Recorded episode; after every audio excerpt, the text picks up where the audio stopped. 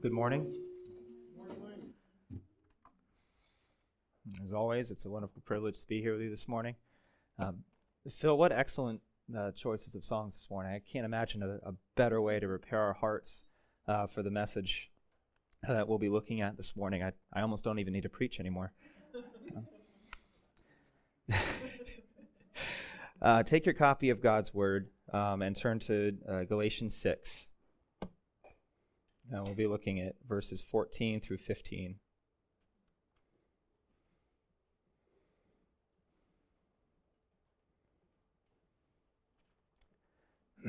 Galatians 14, Galatians 6, 14 through 15.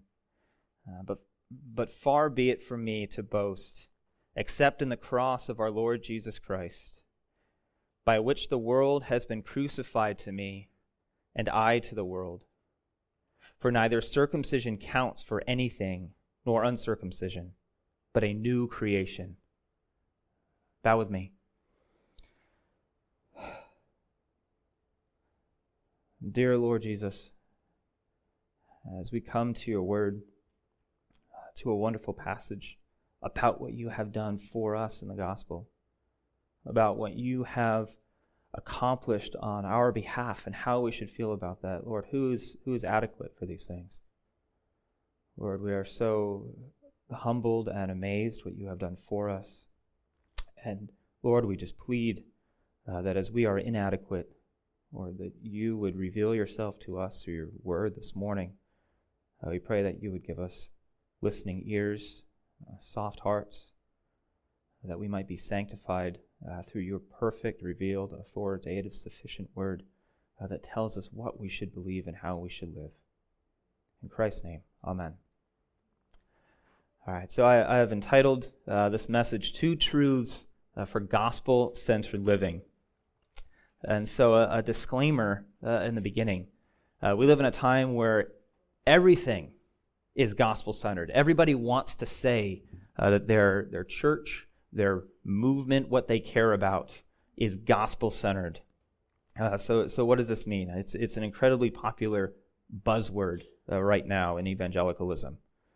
Uh, if you go on any church website, uh, which is a probably not a, a, good hobby of mine, but a hobby of mine, I love to go to church websites and read their what they believe and read their pastor bios. And every church says that they're gospel centered. A lot of times it doesn't take long reading through their statement of faith, if they have one, to realize that they have no idea what that means.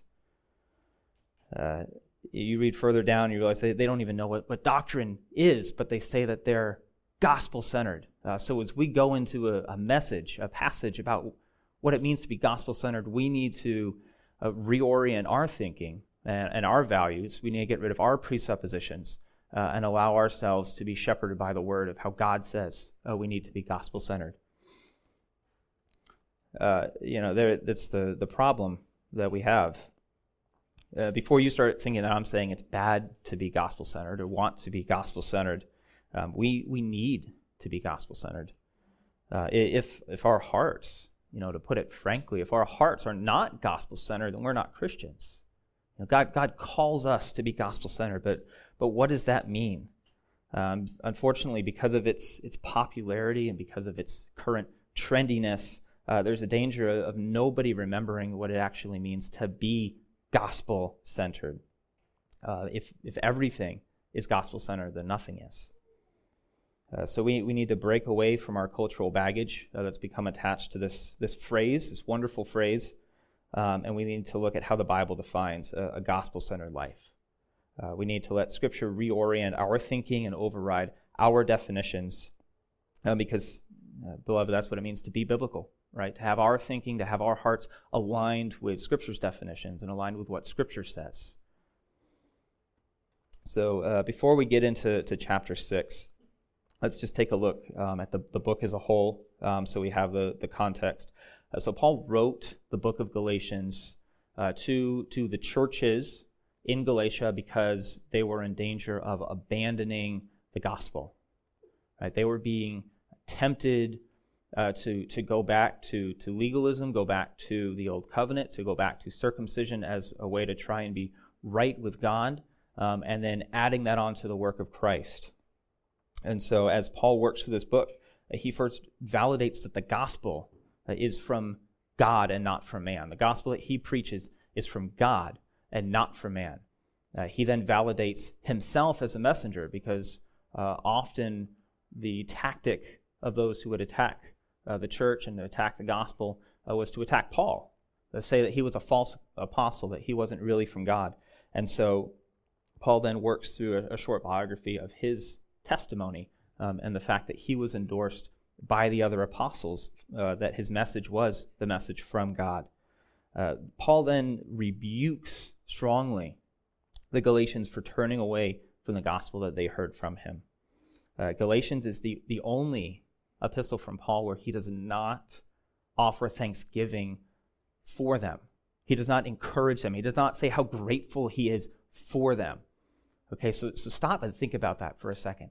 The church in Corinth, which was riddled with sin, which was riddled with carnality, which had so many problems, Paul gives such a beautiful description of his thankfulness for them. He gives such a strong encouragement for them before he gets into why he's writing the epistle. Here, Paul gives no thanksgiving. Oh, foolish Galatians. How important do you think this is? If this here is the only thing that would cause Paul to not say that he's grateful for them, that he is encouraged by what they are doing.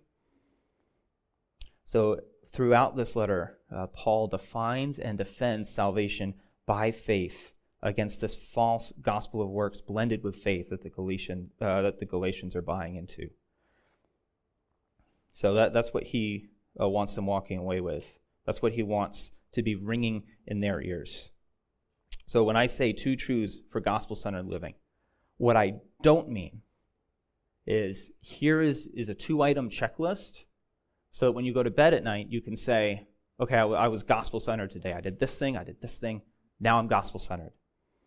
Um, we're, we're trying to break away from these, these cultural definitions of what gospel centered is and get back to the Bible. So, what, what I do mean when I say that we have two examples from Paul, two truths for gospel centered living, is that we have two truths from Paul that can absolutely, for how the, the gospel can absolutely define your life.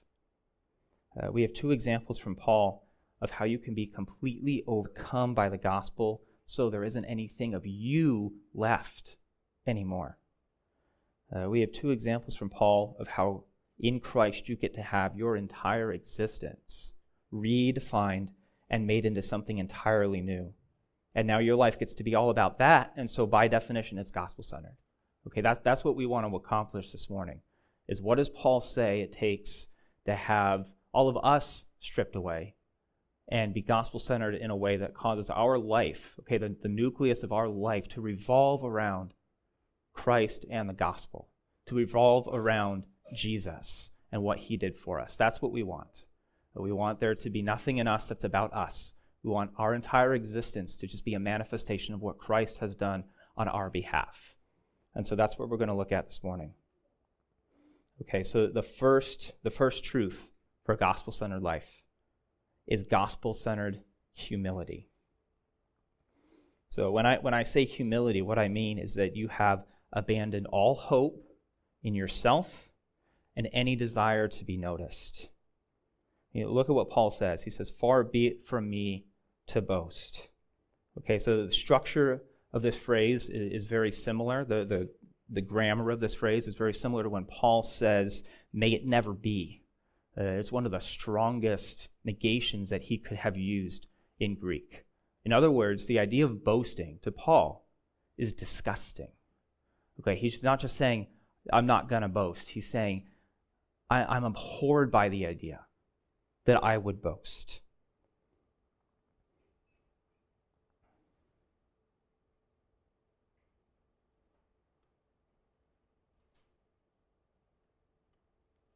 It's not supposed to be my notes right there. Sorry, guys.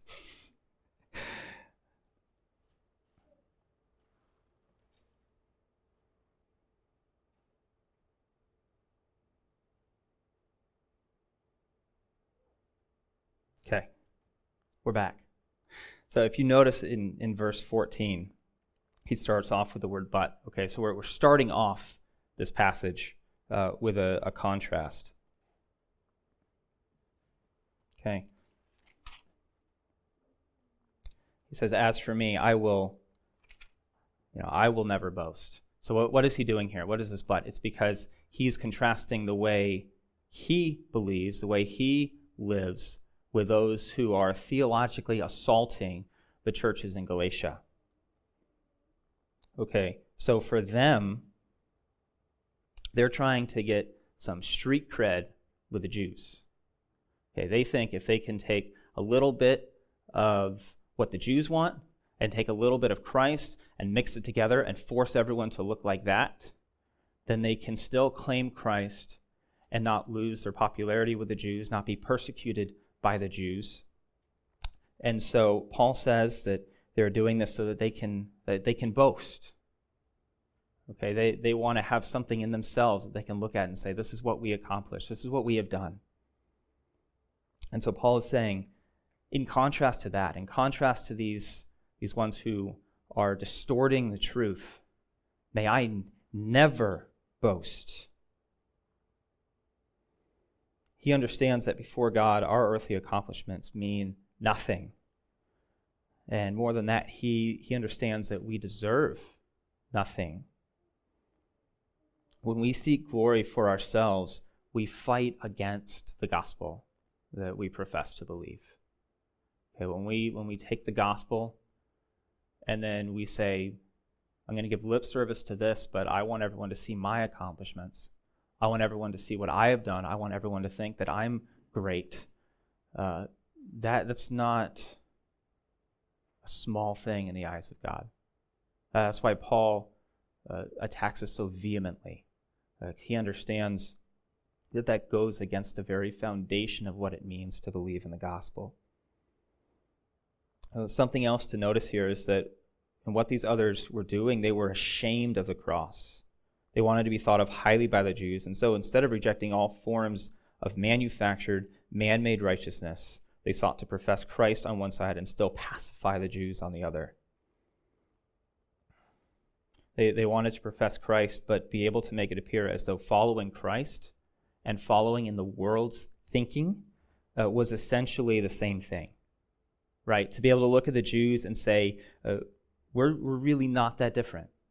We believe mostly the same thing. We believe it a little differently, but we trust in the same things as you. We're on the same side. Does that sound like a familiar conversation to you guys? You know what? The gospel, it really, at its core, it's not that different from what you believe and from what you believe. We're, we're all in this together. Oh, foolish Galatians. If we make something that smells sweet to the world, it is putrid to God. A gospel that is palatable to the world is a gospel that can't save anybody. So, so notice as, as Paul works through this, what he says, he, he will boast in nothing except, except in the cross of our Lord Jesus Christ.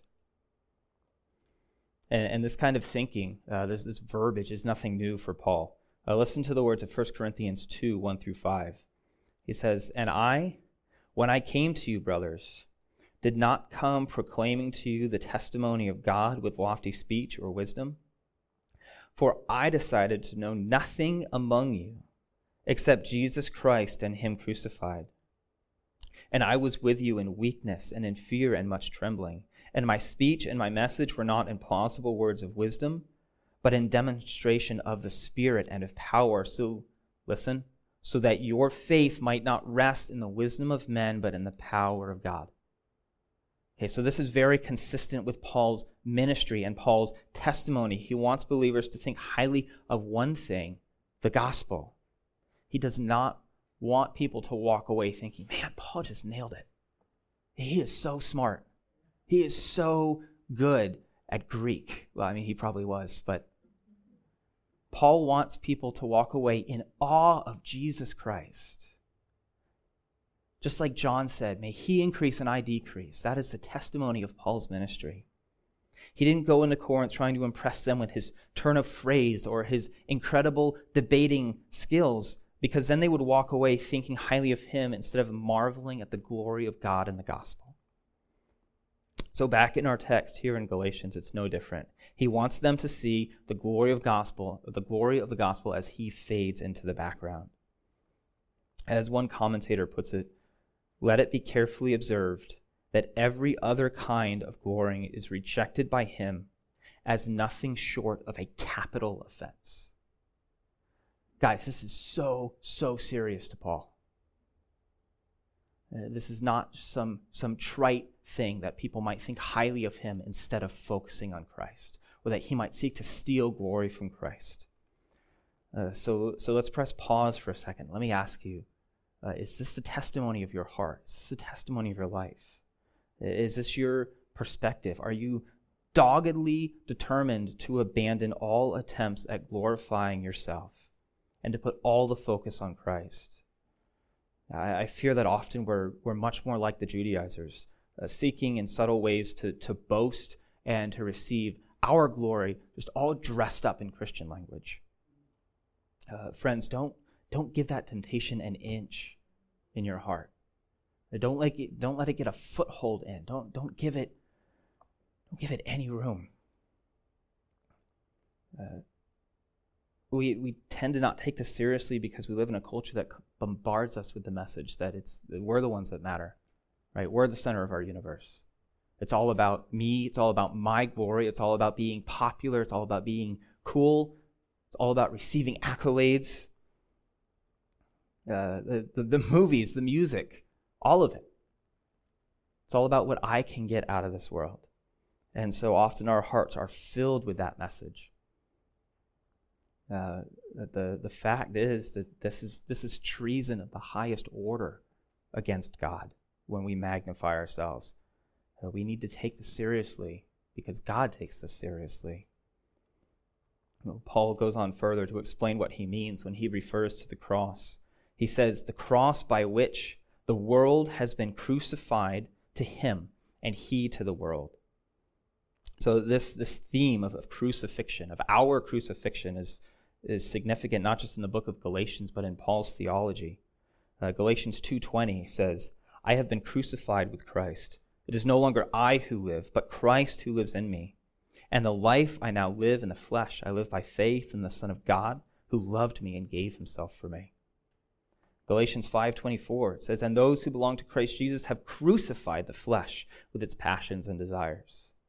Uh, Romans 6 6, it says, We know that our old self was crucified with him in order that the body of sin might be brought to nothing, so that we would no longer be enslaved to sin. And so we see this recurring theme that when we put faith in Christ, we are crucified with him. The freedom that we have in Christ comes at the cost of our own life. Uh, and if we are unwilling to die, then we cannot be given life. If we are unwilling for that old man to be put to death, there can be no new man given life in Christ. Uh, remember that because it will become very significant in the, the later part of our message. So, Paul is saying here the world has been crucified to us, and we have been crucified to the world. Um, and if that, that image is, is somewhat confusing, uh, think about it like this uh, Imagine a, a tight embrace, and on one side is you, and on the other side is the world. So it's not enough for just one, one side to drop their arms. You know, I think of when I hug my kids, because I normally hug them a lot longer than they want to be hugged. You know, and so at the end, they're, they're just waiting for me to let go. Both sides have to stop, right? Both sides have to give up for this, this horrible, adulterous relationship with the world to be cut off. And so the world has been crucified in regards to me, and I have been crucified in regards to the world, so that I am I am free now. I am free from being enslaved to affections for sin. And the world's ability to hold me and to grasp me has been utterly taken away and destroyed. Think of the, the finality of death. That's what Paul is describing here in our relationship with the world. God has killed the bond that once existed between us and sin. Do you guys get how wonderful that is? How amazing that is?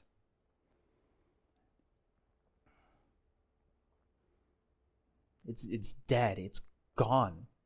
freedom, not temporary freedom. We're not on loan from the world.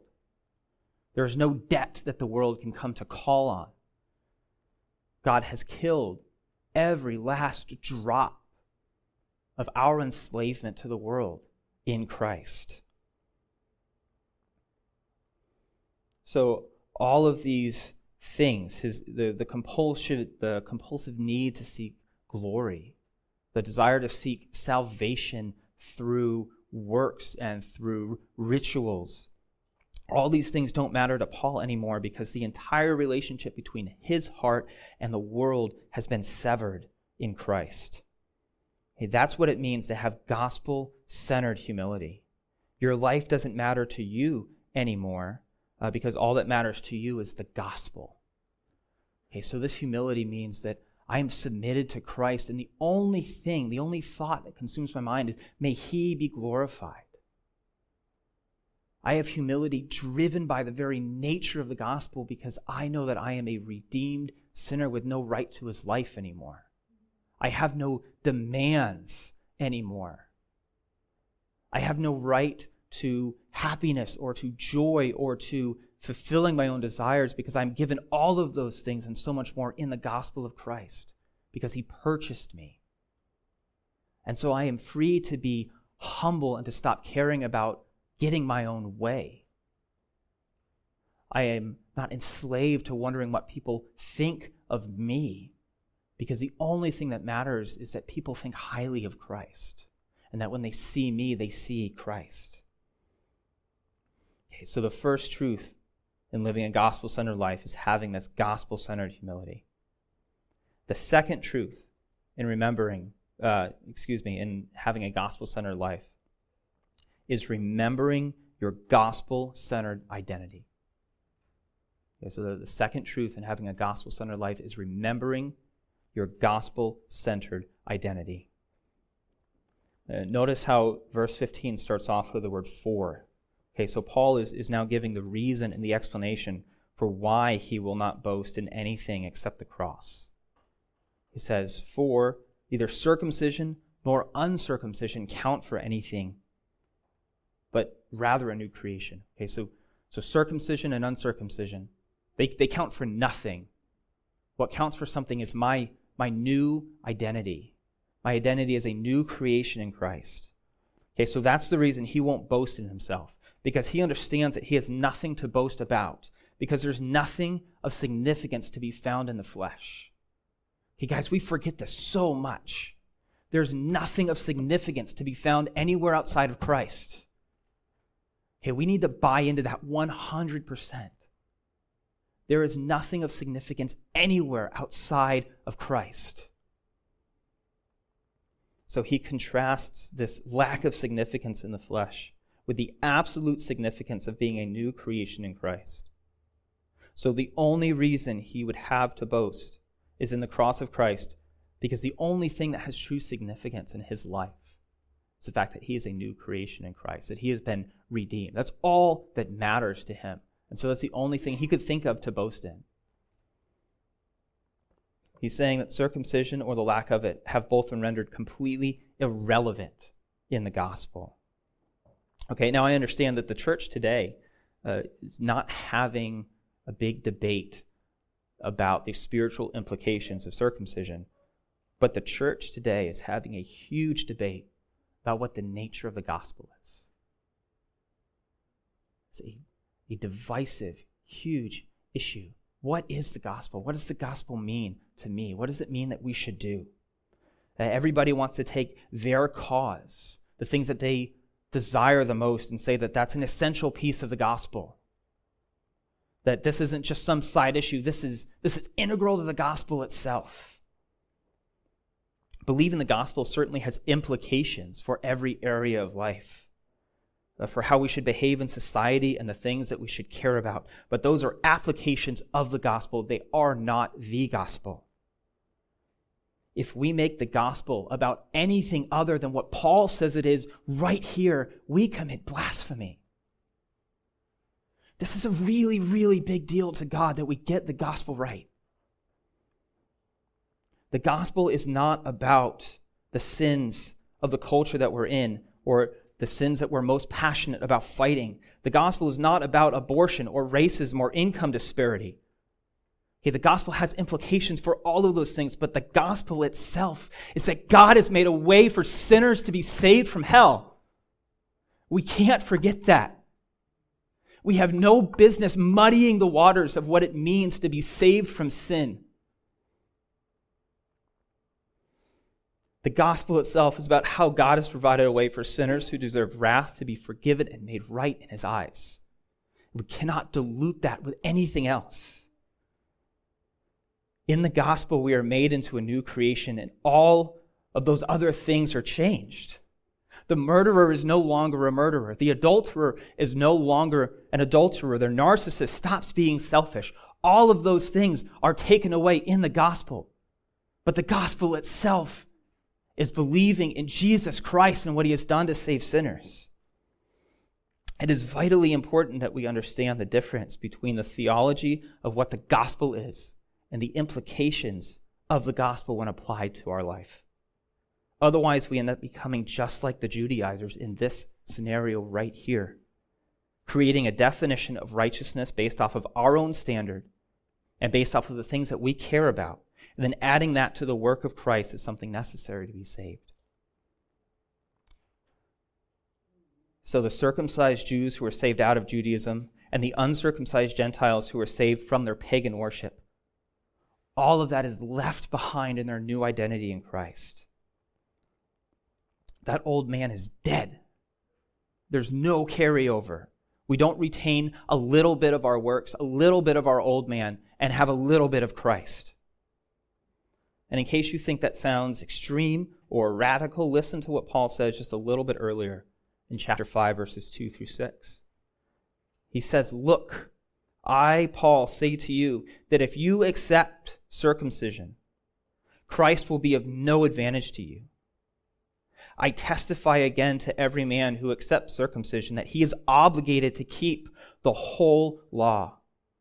You are severed from Christ, you who will be justified by the law you have fallen away from grace. For through the Spirit, by faith, we ourselves eagerly wait for the hope of righteousness. For in Christ Jesus, neither circumcision nor uncircumcision counts for anything, but only faith working in love. This gives us a look into the severity of this problem.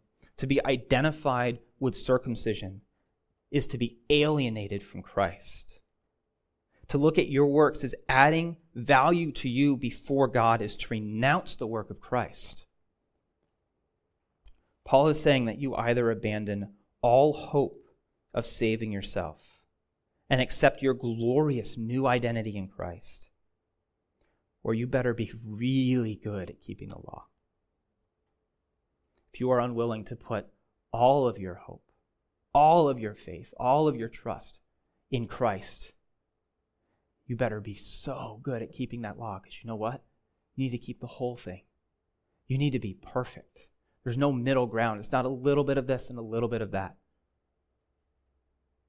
If you fail in one bit, there's no hope for you if you would seek some avenue other than Christ. Paul is saying that pursuing any form of man made righteousness is the exact opposite of trusting in Christ. Beloved, he's saying that if you get this wrong, you go to hell. That's how serious it is to get this gospel right, to define it the way God defines it, and to leave it alone. Because if you get this wrong, you go to hell. We don't play games with the gospel. We don't add to it. We don't take away from it. If we change anything about it, from how God has revealed it to us in Scripture, it is not the gospel anymore. If it is no longer, if it's anything, okay, anything else, even this plus something, it's anything other than salvation by grace alone, through faith alone, in Christ alone, it's not the gospel. And it doesn't save sinners from God's wrath anymore. It doesn't make new men. It doesn't change hearts. So if you want to have a life that is saturated in the gospel, remember your identity in Christ. Think much on the fact that you are a new creation in Christ. Because being a new creation is mutually exclusive to trusting in anything else or being identified with anything else. To be identified with circumcision, as we said, is to be alienated from Christ. We bring nothing to the table, friends. We come with empty hands, and our accomplishments count for nothing. Do you really understand how much of a beggar you are before Christ? That you have absolutely nothing to offer him.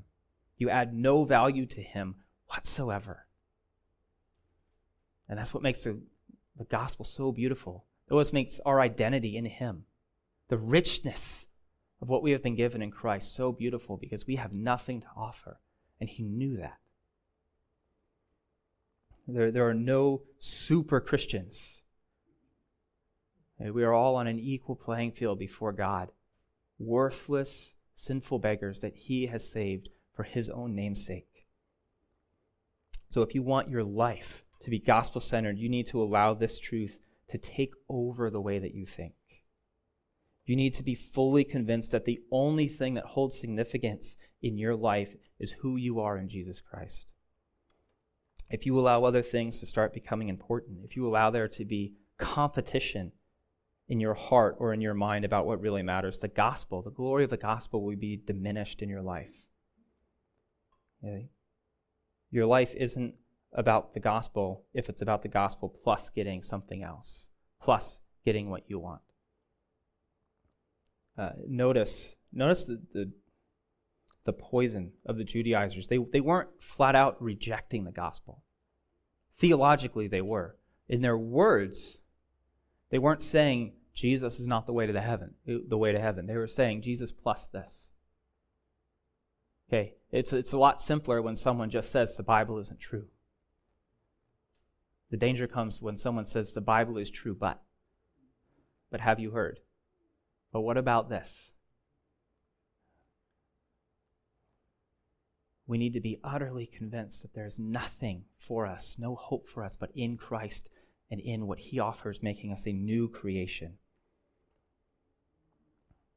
Beloved, this is terrifying to me. How easy is it in our heart to start attaching appendages to the gospel without even noticing it, to take the things that we care about most, that we're passionate about, and start thinking that that's part of the gospel, that that's necessary for Christian life?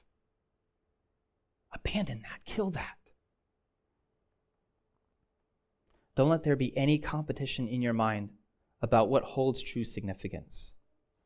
Remember your identity in Christ, that you have been crucified with him, and you have been raised with him as a new creation. And I promise you that your life will be gospel centered.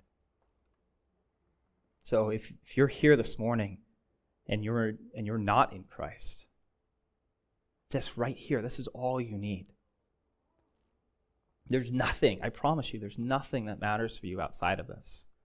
And, and you might be sitting there thinking, you have, you have no idea. Who are you to say? You have no idea what I'm going through. You have no idea about my finances or my marriage or, or the trouble that I'm facing. And you're saying that none of that really matters? What good is it for a man to, to gain the world and lose his soul, friend? Nothing matters if you do not have this. I, I can promise you, your, your biggest problem is not something you're dealing with out there. Your biggest problem, it's, it's right here. It's the sin right here that separates you from God. If you are here this morning, if, you, if you're here this morning and you are in Christ, be encouraged. Think about who you are now, that that old, ugly, sinful person that you used to be, that's dead.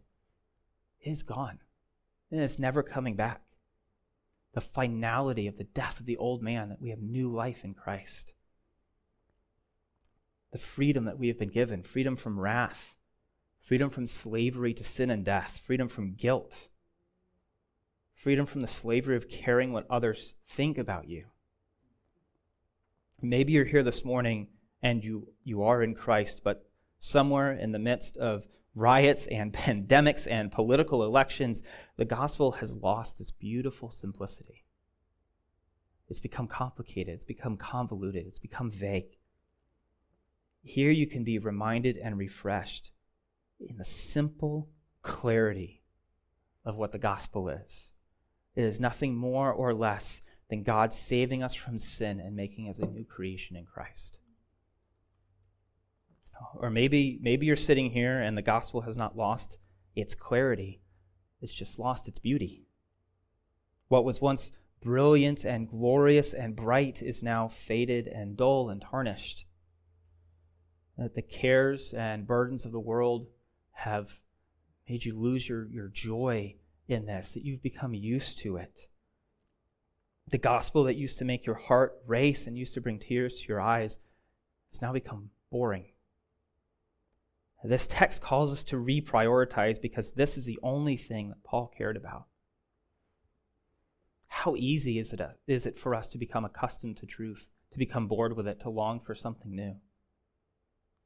Think about how, how much Paul knew as an apostle, everything that had been revealed to him. He was not bored with the simplicity of the gospel.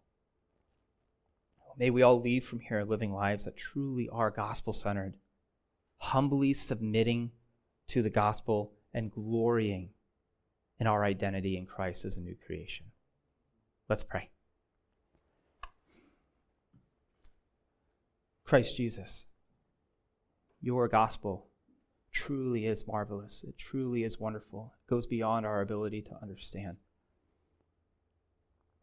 And in our flesh, we are so, so inadequate to truly live lives that are gospel centered. Lord, make us humbly dependent. Kill our self righteousness.